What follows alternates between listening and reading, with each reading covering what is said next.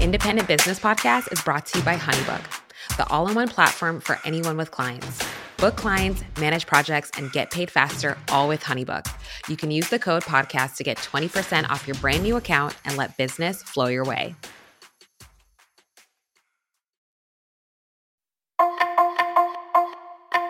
On today's episode, we decided to do things a little bit differently. Last month, we hosted our very first partner summit where Honeybook's top pros and educators gathered in San Francisco to learn more about affiliate marketing.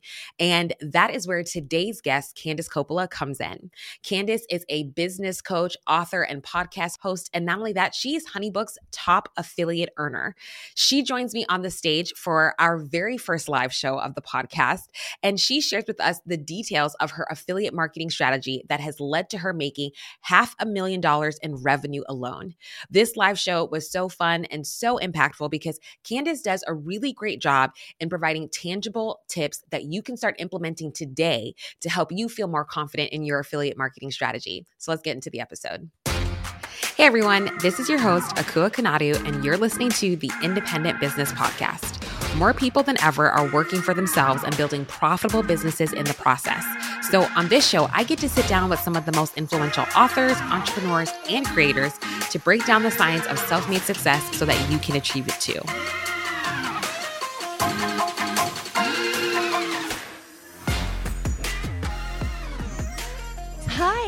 Hello, hello. well, first off, thank you all so much for being here uh, for our very first live show. Um, this is such an amazing group to do this with. So I'm so stoked for us to get into this conversation.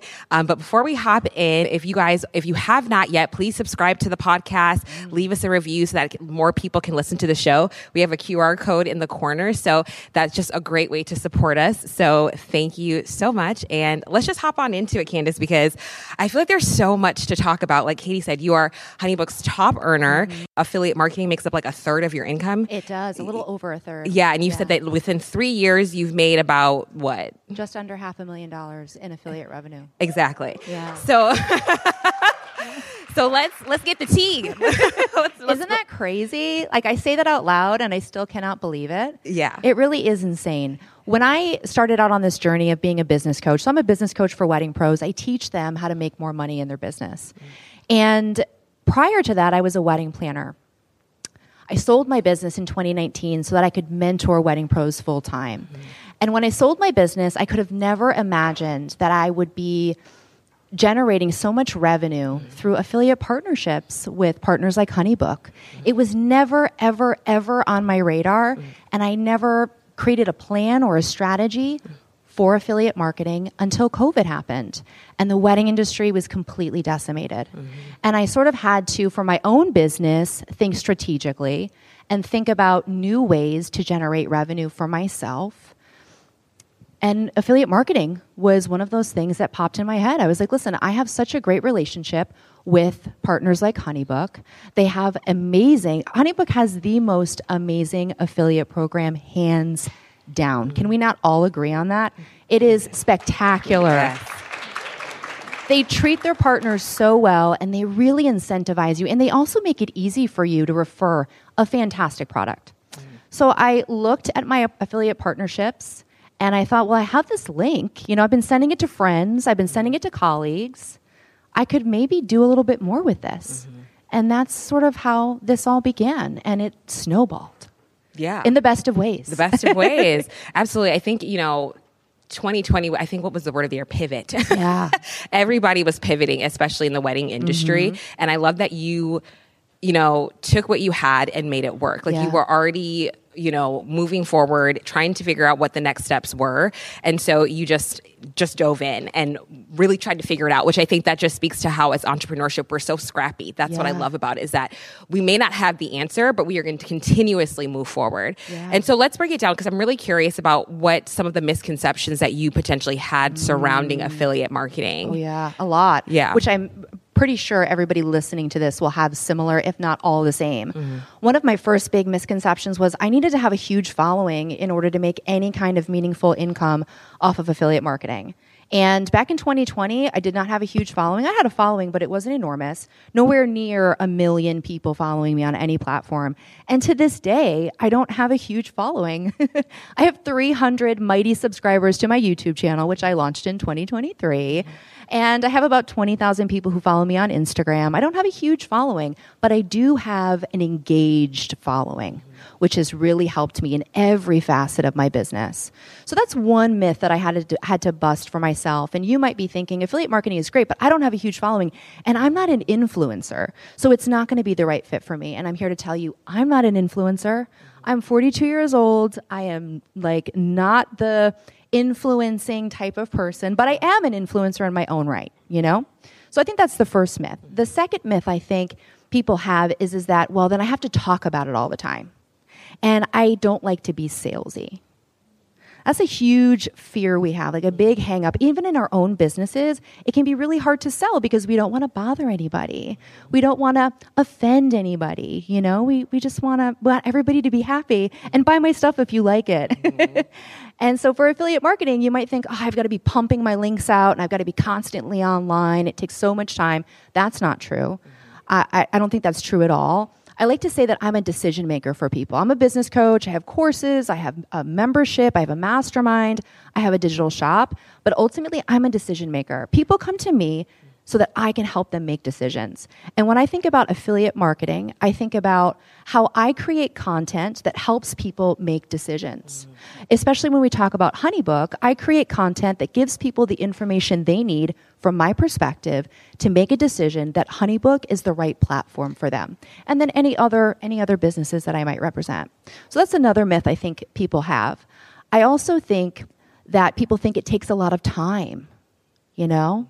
To mark. I mean, it, we don't have enough time to market our own business. You might be saying, "Well, I do a really poor job selling my selling my own stuff. How am I going to sell someone else's?"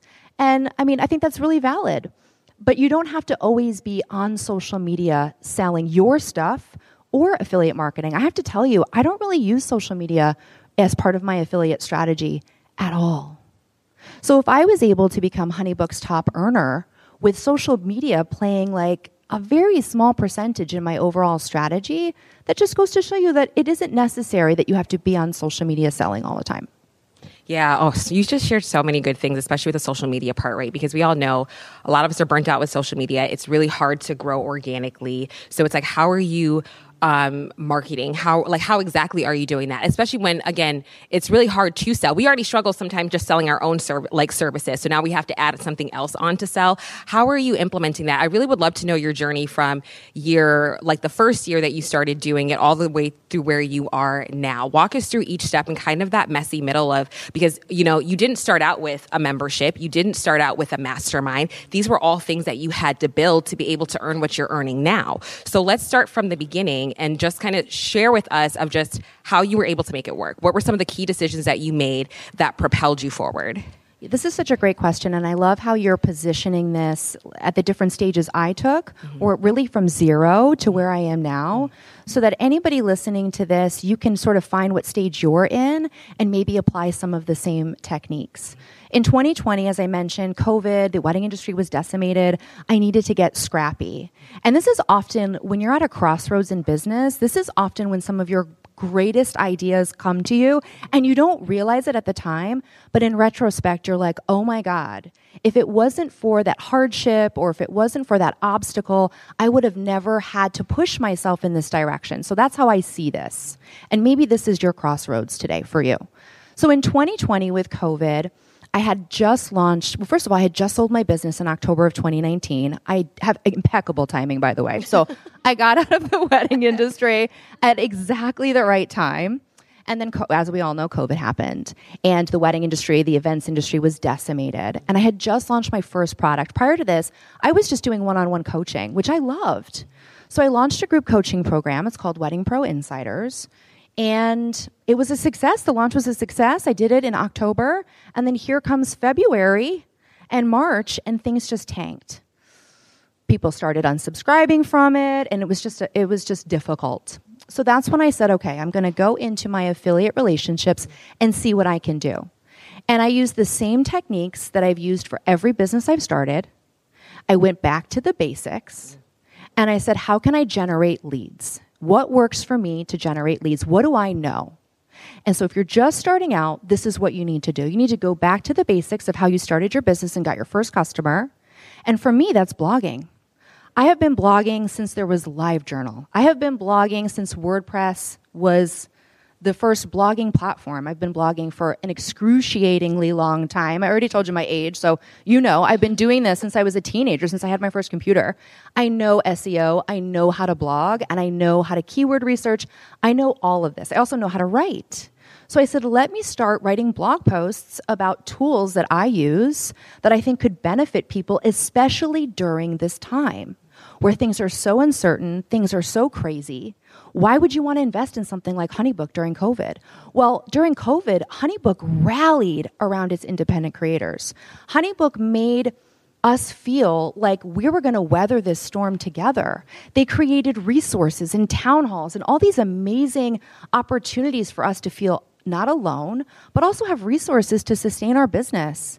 And of course, it was in their best interest because if, if we don't work, they don't work, right? So I said, This is what I'm going to do. I'm going to talk about my partners and how they're helping people during this time. And so I just wrote blog posts. And because I know what I'm doing, and it's actually quite easy to learn, I started to generate leads. I also made Honeybook a sponsor of my podcast. And they don't pay me to be a sponsor, but I get to throw out my Honeybook promo code. And I also get to share my link and also encourage people to sign up for Honeybook using my podcast, The Power and Purpose. So that's how I began with just a couple of blog posts that felt very current and timely. I knew what people were searching for, and I knew that the content was very, it was on trend. Mm-hmm people wanted to consume everything they could about strategy to help them through COVID. And so that's how I started. I love that. And just to even add to that, because you leaned into your strengths. I think sometimes as business owners, when we find ourselves at a crossroad of like what we're going to do, you sat, the, took the time and was like, okay, this is what I know I can do. This is what I know I can control. And that's what I'm going to lean into. And I think that was just so smart. And yes, but back then blogging was key. And so I was even really surprised that you're still blogging. I mean, does anybody here have the misconception that like blogging is dead? Has anybody been hearing that, especially with like the evolution of video? I mean, I, I think it's still extremely powerful. It is number to this day. one. Yes. I would show you my Google Analytics stats. I have so, most people find me, even for my own programs, through blogging. Mm. I don't just use blogging for affiliate marketing, I do, but I also use it for my own programs. People discover me because I write high quality blog posts mm-hmm. that teach them something or answer their questions. Well, we're not like running to someone's blog or you know to see their latest post anymore. We are using the Google search box yes. for pretty much everything. Mm-hmm. You want to know how to fry chicken, you want to know how to, you know, start a business, mm-hmm. you're using Google. And I show up in Google when you're starting a, an event planning business, when you are a wedding pro, and I don't gatekeep content. Mm-hmm this is a, a, thing that I think gets in the way for people growing their business, especially in the education space, and then also for affiliate marketing. Mm-hmm. You might feel like, well, I can't say too much because you have to pay me for that. That's part of my program, that's part of what I've created. And I have the opposite mentality. I think I can put out everything I know about business on my blog, and you'll have to piece it all together and make it make sense for you. Or you can hire me and I can help you one on one, or you can buy something I've created that will take you step by step, and there's value in purchasing that. So, it, it, for you, if you have not, if you're not blogging, you should be. Yes, and I think people. It sounds like people still are, which is great because you know what I mean. I think sixty-eight percent here of affiliate marketers like SEO is their top traffic source. So I think again, it's still powerful. So th- I think blogging is still key. So now that was what you did the first first year, right? You're blogging, and so what did you do the second year after that? Now you're generating leads. Now you're starting to see that things are working. What did you do after that? I think also what helped me continue going on this journey mm-hmm. was tracking all my statistics. It's a really big motivator when you can look at data and then that data can help drive your next decision. I want to encourage you in affiliate marketing and in your business to try to create as many data points as you can to help you make better decisions. One thing I did was I just created like a silly spreadsheet that I use to this day to track all my affiliate marketing revenue.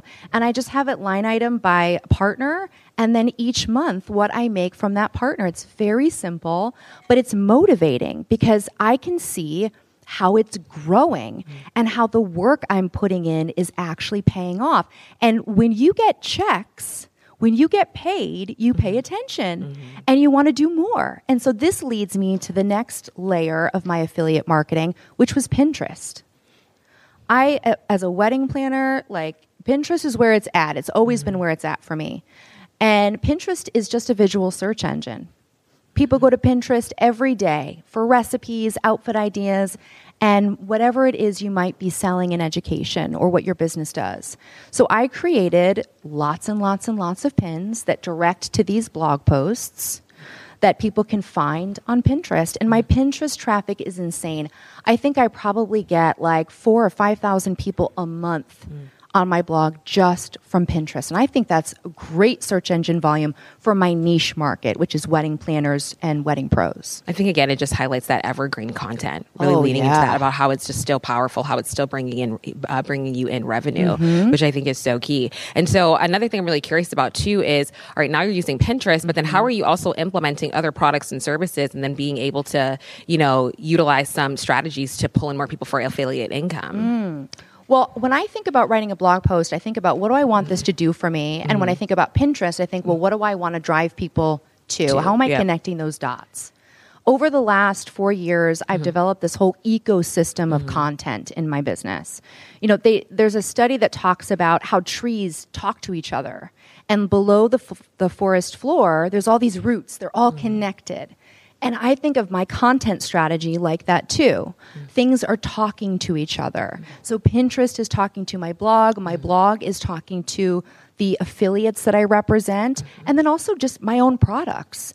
I, am writing blog posts that have an end goal, and that mm-hmm. end goal is to get the reader to do something I want them to do. Mm-hmm. Maybe I want them to opt into my email list. Maybe I want them to click a link and save 50%. Maybe I want them to purchase something from me. So I'm always thinking strategically about what I'm writing and what I'm putting out and how it's connected to my overall business model. Yes. And so even to talking about email lists, because I think again, um, we had a previous episode that just launched today with Hope Taylor of talking about how a lot of the times when it comes to selling our products and services, we see on social media people with these big followings and we assume that that's where they're selling. We easily forget about that they're making the money through their email list. And yes. so, how was that key for you in your strategy? My email list is everything. Sometimes I forget how powerful it is. Mm-hmm.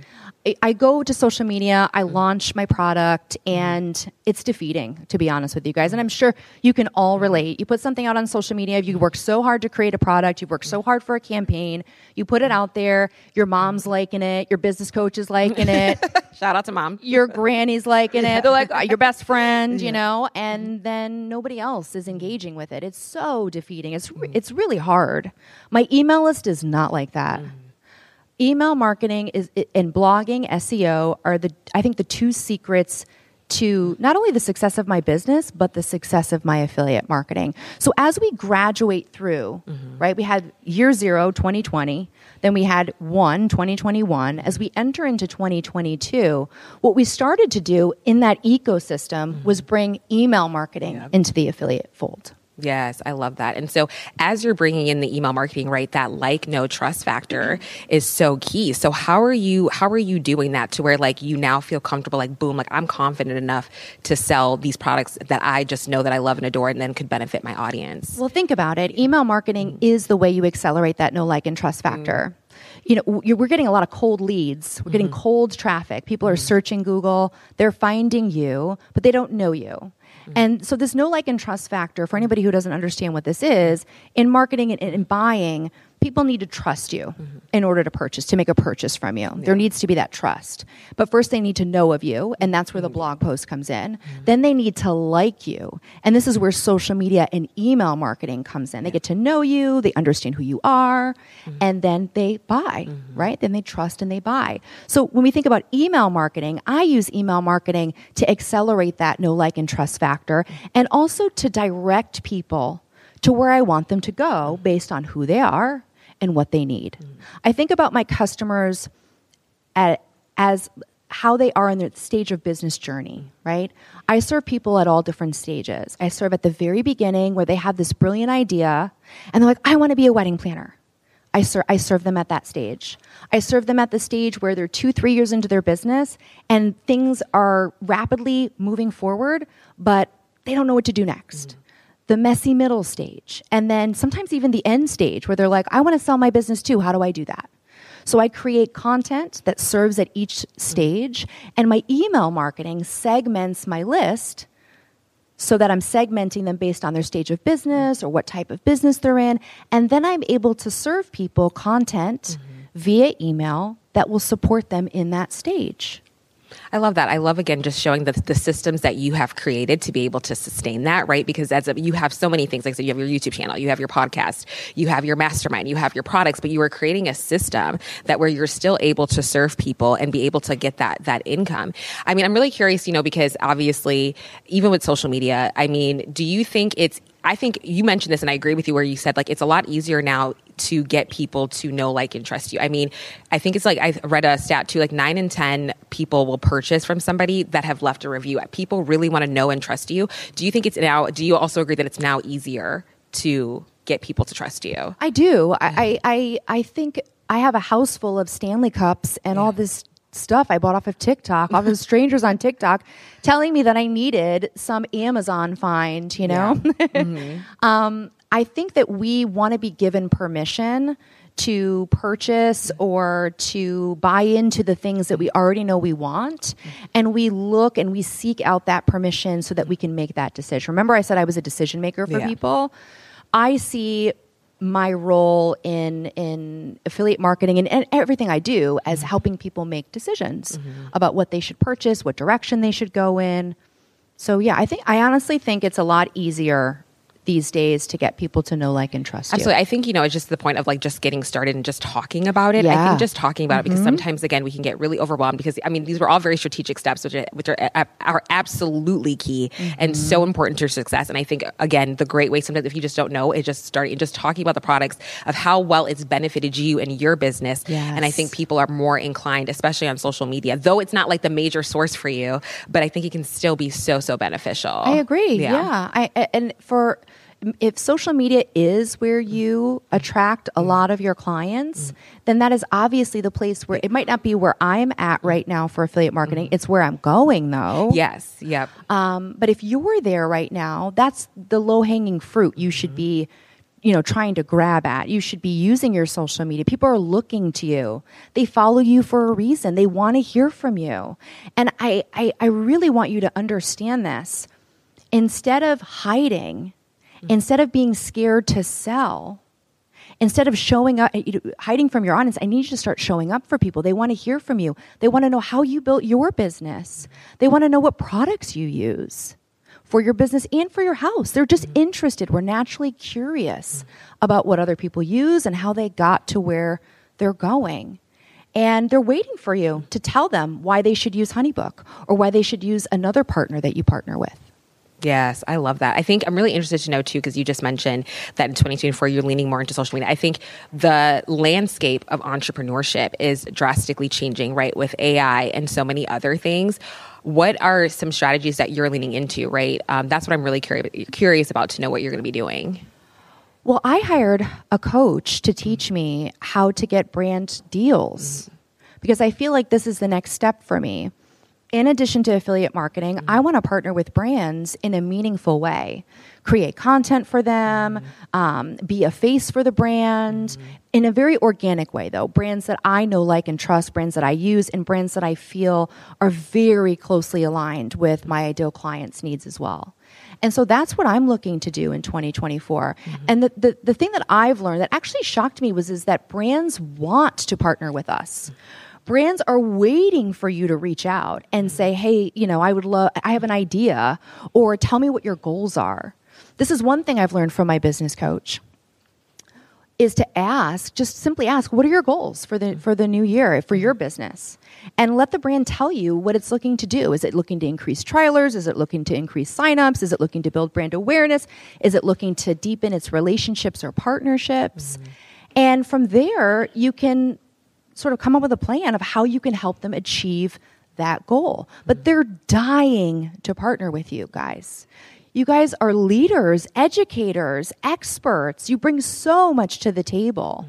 Whether you have a small email list, 300 people on your, your YouTube channel, which shameless plug, please subscribe to my YouTube channel.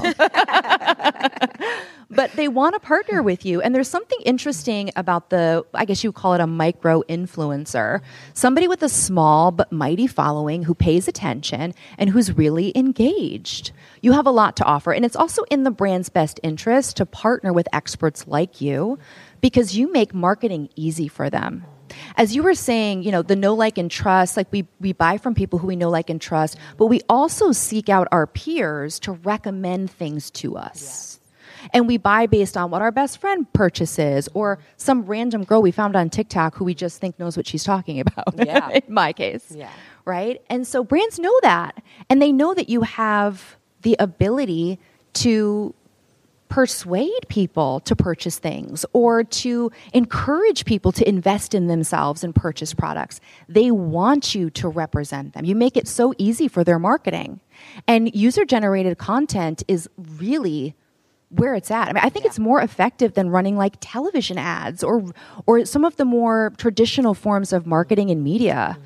Having someone point the camera at themselves and they just talk honestly about a product is way more powerful than seeing an ad on television. Yes, I agree. And I love with you, like you bring your receipts. Like you're very, very honest about your business and the products. Like you're like, hey, if you would like to use this, these are the pros, but also too, these are the cons, and really just making sure to see that this is a good fit for your business. And I think that people are just so receptive to that because then again, is that authenticity piece. People know that you care, that you have their best interests at heart. And I think that that is just so important. And so you obviously have done Pinterest, email marketing. Like what other strategies have you been implementing that have just made it like where you've been able to see your success? Besides SEO, Pinterest, yes. and email marketing, mm-hmm. I think the next step was to just ingratiate it into all my programs mm. with my students. And this is a really natural step. As an educator, you can go right back to your students and you can start to just fold in your favorite partners into your courses and into your memberships and into your programs. I launched my first membership, my only membership at this at this time, the Planners Playbook in 2022 and we decided to add on a partnerships and perks directory. This was sort of like an aha moment I had maybe a few months into the program. I was like, why are we not using our affiliate marketing in here? People are asking, what's the best stock image website? Where should I go for this? So we created a partnerships and perks directory. It lives in our community, and we, re- we reached out to specific partners that we thought would be a good fit for our planners, and we just have all of our affiliate links there. We asked for special discounts or considerations, which I think is really important in affiliate marketing. One of the keys to my success is uh, that I do work with partners who offer incentives to the people who are signing up. And incentives are really important. It's kind of hard to s- sell something at full price. It's a lot easier to sell it at 20% off, or in some cases, 50% off, right? Yes. That makes people click. Mm-hmm. They're like, oh, I mean, I love a deal. right? I love yeah. a deal. So I'm going to use that coupon code. I'm going to use that promo code. Mm-hmm. And so that's been a, a, large part of the success too is finding partners who are willing to offer discounts or exclusive discounts, mm-hmm. exclusive coupon codes for our members. And where we can't do that, in working with smaller businesses or smaller creators, mm-hmm. offer us a perk give us something special that we can give our members that just makes this relationship look really good, you know? Like yeah, I'm really curious to know too. How are you reaching out to them exactly? Like, I think again, first impressions matter. I think being very strategic in how you're reaching out to these partnerships, especially maybe if they don't necessarily, if it's a, a brand that you really love and they may not necessarily know who you are. Mm-hmm. How are you building that relationship? We're like, okay, I can reach out to them and and just make the ask. Well, I think it depends on any partnerships that you've had in the past. I'll just tell you what I've done. Yeah, absolutely. We have somebody on our team who is in charge of partnerships. Her name is Moya, and she's amazing. And Moya really was the brainchild behind our partnership program. She created it, she maintains it, she reaches out, and it's simpler than I think most people think it is. It's simply just writing an email to someone at a company whether they own it or they're in a department that might manage partnerships, and doing the ask. Mm-hmm. We just ask. We have this amazing product, we have this audience, we believe we have this synergy. How can we work together? And nine times out of 10, people are very receptive to our email. So there's no big magic secret here which is good, right? Mm-hmm. which is good. There's no big magic thing that you need to do except start putting yourself out there. And you're you will you might get rejected. You probably will. People won't won't respond to your email or you won't hear from people, and that's fine because there will be people out there who see the value in the communities that you lead and in the audience that you have, and they're going to be very receptive to a partnership. Yes, but I also too love it too. What Lainey said yesterday is like it's always like good to go back. Like you know what I mean. Like it's okay to be direct to ask, to make the ask to negotiate, especially if you know like okay, no is not the final final answer at all. Like if you know that you can provide value, that opportunity could still be there. It may not be today, mm-hmm. but it, especially if it's a product that you love, it could be tomorrow. Mm-hmm. Um, so I really love that as well. So now my main question is, um, especially for 2024, mm. what other major things do you see yourself doing? I'm going to continue on the same track that mm. I'm on. Yep. Because it works. And I think a lot of times we get shiny object syndrome mm. and we're like, there, no, there must be this next greatest thing mm. that I should be doing. Mm. And that's not the case. Mm. I'm going to continue blogging. I'm going to continue to use Pinterest and email marketing nurture sequences that help to move people to my affiliate partnerships, helps to sell other people's you know content or other people's businesses and i'm going to start partnering with brands Absolutely. it's a big goal of mine and for me too i also feel the desire to pare down mm. my partnerships a little bit mm. scale back i have maybe 30ish 20 to 30 partnerships and I want to put a lot of time and investment in just a few of those mm-hmm. and really double down on the content, on email marketing, and as I'm growing my YouTube channel, content over on YouTube and social media. Yeah. I think the key here, too, that I've taken most from this conversation is simplifying. Mm. Sometimes all we have to do is just strip things down, simplify it, and build it back up. And it sounds like that's what you're doing leading into 2024. Mm-hmm. And so, one thing that I'm really curious that I want you to answer is, especially people that especially everyone here, we all see the value in affiliate marketing. We all know that it's key. But if we're not seeing the success that we would like, what do you think that what steps can we do to kind of get the the needle moving? This is a good question. I think the first thing I would do is ask, well, why am I not seeing the success that I'd like at affiliate marketing? Mm-hmm. You know, you can't be disappointed by the results that you get from the work you didn't do.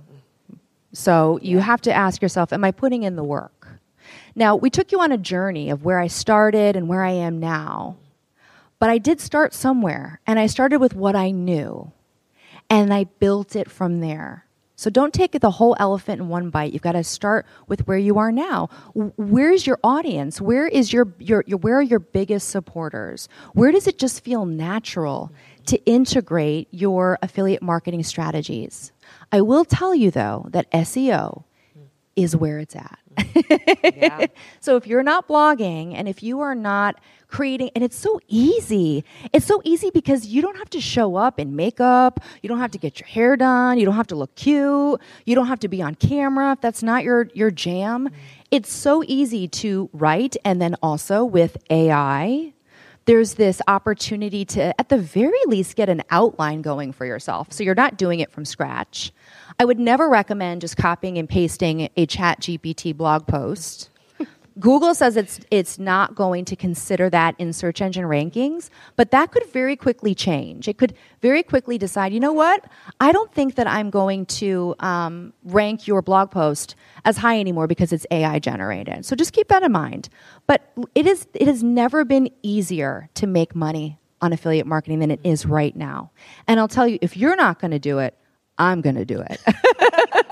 so you can come collect your check or I'll come collect it for you. For you. Period. um, definitely, I want to open it up to some questions in the audience because I think that uh, you have just dropped so many gems. And again, I think simplifying, I, uh, again, what you said earlier is that I'm not doing anything different than anybody else. It's the fact of that consistency. I'm being consistent. I'm making this a priority. I'm showing up and I'm doing the work. And I think we have to be realistic, uh, realistic with that, especially when you're making half a million dollars in affiliate marketing. These are the systems that I've had in place um, and building one on top of the other. So, what is some things that you can do today that's going to help project you forward? Mm-hmm. Um, and so, a couple questions that we had in the audience that I really want to ask is this is from Ellen Yin, Cubicle to CEO. What are the most underrated affiliate strategies that create the greatest impact and results? Mm, probably email marketing. Yep blogging and SEO for sure. We know that. But I think email marketing isn't necessarily on people's radar. Mm-hmm. We're mostly thinking I need to get on Instagram, I need to be creating reels or TikToks or YouTube videos, where email marketing is super effective, mm-hmm. even if it's to drive traffic to those channels mm-hmm. where you talk about the product. So let's say, for instance, you are repurposing content mm-hmm. and you do an amazing reel about one of your partners and why you love the partner you could create inside of your nurture sequence when people sign up for your email list, you're sending them emails that are nurturing them. And they're automated. You don't have to do anything, they just go out. And you can include an email in your nurture sequence about this partnership and linking to this reel mm-hmm. or linking to your YouTube video, mm-hmm. which then drives traffic to that channel, helps to increase viewership, but also gives you the chance to connect with the customer in a video way mm-hmm. inside of email. Love that. Yeah. That I think that's again, it's I think that's the main thing is email marketing we're still sleeping on. it's Hardcore. so good. It yes. is so I make so many sales off of email marketing. Like I was saying before, I could throw something out on social media, 30 people like it. It's pathetic. but I send an email to my list, which is just over 10,000, mm-hmm. and cha-ching, cha-ching, Bills are being cha-ching. paid, honey. Bills are being paid. Absolutely. Okay, so another question that we have is from Dahlia. What were some of the greatest challenges you faced when it came to pivoting? What are some words of wisdom or advice you could give to someone considering a pivot? And was it hard to let go of that season in business to embrace the new one ahead? It was. It, this is such a great question. Mm-hmm. And I think it, we all reach turning points in our career. Mm-hmm where we just don't love what we're doing anymore. And we have a, a greater love of something else. Something else has caught our eye. And it can be so hard to make that pivot because our whole identity as independent business owners is wrapped up in our business. We live, eat, and, and breathe our businesses. So even if it's a, a mild, a gentle pivot, like I feel like my pivot from being a very successful wedding planner and author to then moving into coaching was pretty simple. Mm-hmm. It can be very difficult. I will tell you that if you are feeling the tug to make a change, you've probably been feeling that for a while. Mm-hmm. And you can sit and wait and ask yourself all the questions, wait till it's the right time, or you can take some steps to feel out what a change would look like. Mm-hmm. I waited too long. Mm-hmm. I waited too long to where I was burnt out, I was tired. I didn't love wedding planning anymore. And I was also really stressed. I've never had anxiety. I've always just been like a very easygoing, go, go, go person. And I would wake up on wedding mornings and be stressed out to where my husband had to like sit me down and give me a pep talk. Mm-hmm. That's when I knew I needed to let go. I had changed, my life had changed, and this business wasn't serving me anymore. And it was time that I acknowledged it and I made the pivot. And I don't regret it for one single day. Mm-hmm. Not one single day. There's never going to be a right time. There's never, never. a right time for anything. Mm-hmm. The right time is now. I just believe in trusting your intuition in your gut. Trust what your brain is telling you, what your heart is telling you. It knows best. Absolutely. I love that. Such such good feedback. And so another question, which is from Tanisha, is when pivoting or changing the audience, how did you change the messaging? What worked best for you? This is where people get really hung up. I think mm-hmm. is is like you feel like you need to silo your messages. You need to have a separate Instagram account for this, and you need. Mm-hmm. that's not. We can't be doing that. We don't have the time. We don't. It's just it it it silos your voice you just need to show up in your messaging exactly as who you are. And being a multi hyphenate, multi passionate entrepreneur is very normal now.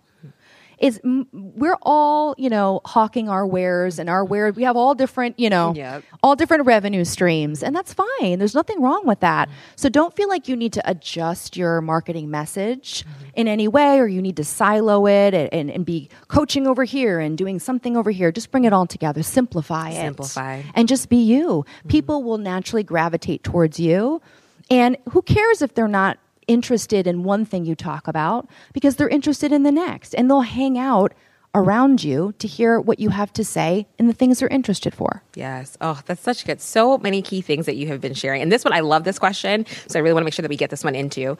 Do you have goals each, each month that you try to hit with your aff- affiliate revenue? And how did you hit those goals? I have sales goals every single month. Mm. Sales goals are so important in business, and I mm-hmm. feel I feel as though most small businesses and most independent entrepreneurs don't set sales goals, and I don't know why. Mm. They're so motivating. It's great when you hit your sales goals. It's great when you keep track of your sales. It's mm. great to look at your sales year over year, month over month. So, setting sales goals is my jam. I love it. And I set affiliate marketing goals. Absolutely. so in terms of like, especially with how much money have you like, that you've made, how mm-hmm. are you setting your goals now? Like, what is a goal, for example, a number that you try to reach every month? I mean, minimum 15,000 a month. Mm. Okay. Better if it's 20. Better if it's 20. so, so I'm really curious about that as you're planning your 2024 year. Like a lot of us are in mm-hmm. planning stages right now. How are you um, planning that? Especially with like, do you plan around like Black Friday sales or is there a, each quarter that you're focusing on something specific that you're going to sell and weave in like your affiliate marketing? Like what does that mm-hmm. strategy look like as you're planning? I do. I think mm-hmm. about my year in advance and I plug into it any product launches I have, any new ideas of things I might be launching. So that is all mapped out for me in a calendar. Mm. And then what I can do is I can build affiliate strategies around, Around that. it. But also, as an affiliate marketer, you sometimes don't have access to the full calendar that the business of their launch strategy. Mm. So you have to get a little scrappy and think on your feet mm-hmm.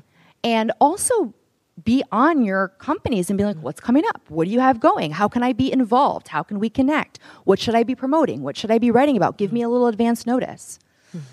But I plan out my entire year, all my products, and we think about affiliate marketing. We also think about affiliate marketing seasonally because my customers, they work in seasons.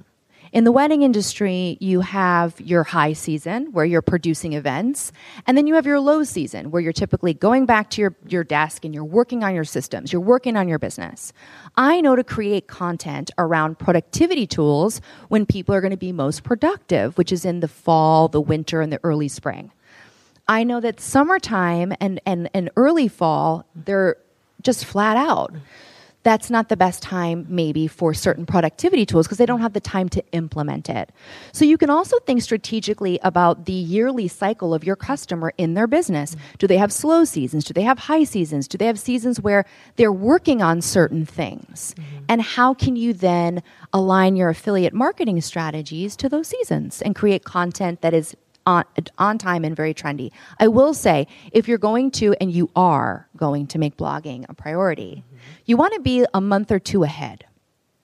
For me, I write a blog post, it ranks immediately because I have a lot of capital, right? I've got a, a, a, a lot of SEO.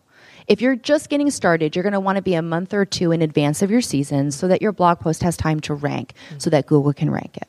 Yeah, one thing too I learned with blogging, though I'm not a big blogger, but one thing I did learn, especially as a storytelling strategist, um, I used the tool Ubersuggest, which has been so helpful. Best tool ever. the best tool ever. And when I used it, I typed in storytelling strategist, and I was able to see in the year the most times when people were uh, googling it, which was between uh, March and April. So then that's what I knew. Okay, a month or two before, I need to have these blog posts come out. So then by that time, when people are ser- searching for storytelling strategists people are going to see my blog. People are going to be able to see my content and want to learn more about me. And I think mm-hmm. that's another um, strategy that's so so It's so good. I love Ubersuggest. You Yes, the the same best. thing.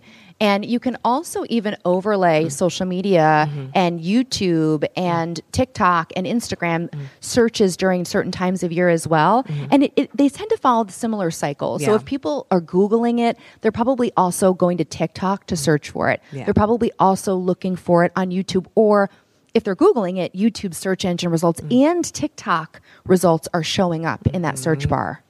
So it's just another little trick when you think about social media marketing to also be on trend with what Google, uh, when people are searching for things on Google. Well, SEO, you know what mm-hmm. I mean? I mm-hmm. think again, TikTok, we already know that's becoming a huge search right. engine as well, being a, a, competitor to Google. I mean, mm-hmm. Instagram as well, keywords are becoming important. So even though, yes, you're focusing on blogging, but a lot of those skills transcend to other areas of mm-hmm. your business mm-hmm. that will serve you very well. So yeah. I, I love that you shared that. And so the last question we always love to close out with is what do you think is the biggest differentiator between the businesses that succeed and the ones that fail? Strategy mm. and knowing your ideal clients. Knowing who you serve, you have to know your customer. Mm. You have to know what scares them, what they want, what they desire, what their problems are, what they value. Mm. And you need a strategy. What I've showed you today is my strategy for affiliate marketing. And I treat affiliate marketing like I treat any other product in my business. I don't leave it to chance. If I'm going to do a launch of a new course or my mastermind or something, I'm all in. I've got graphic designer on things. I've got mm-hmm. copywriters on things. I'm all, all hands on deck. Mm-hmm. And I apply the same energy I give my products to affiliate marketing.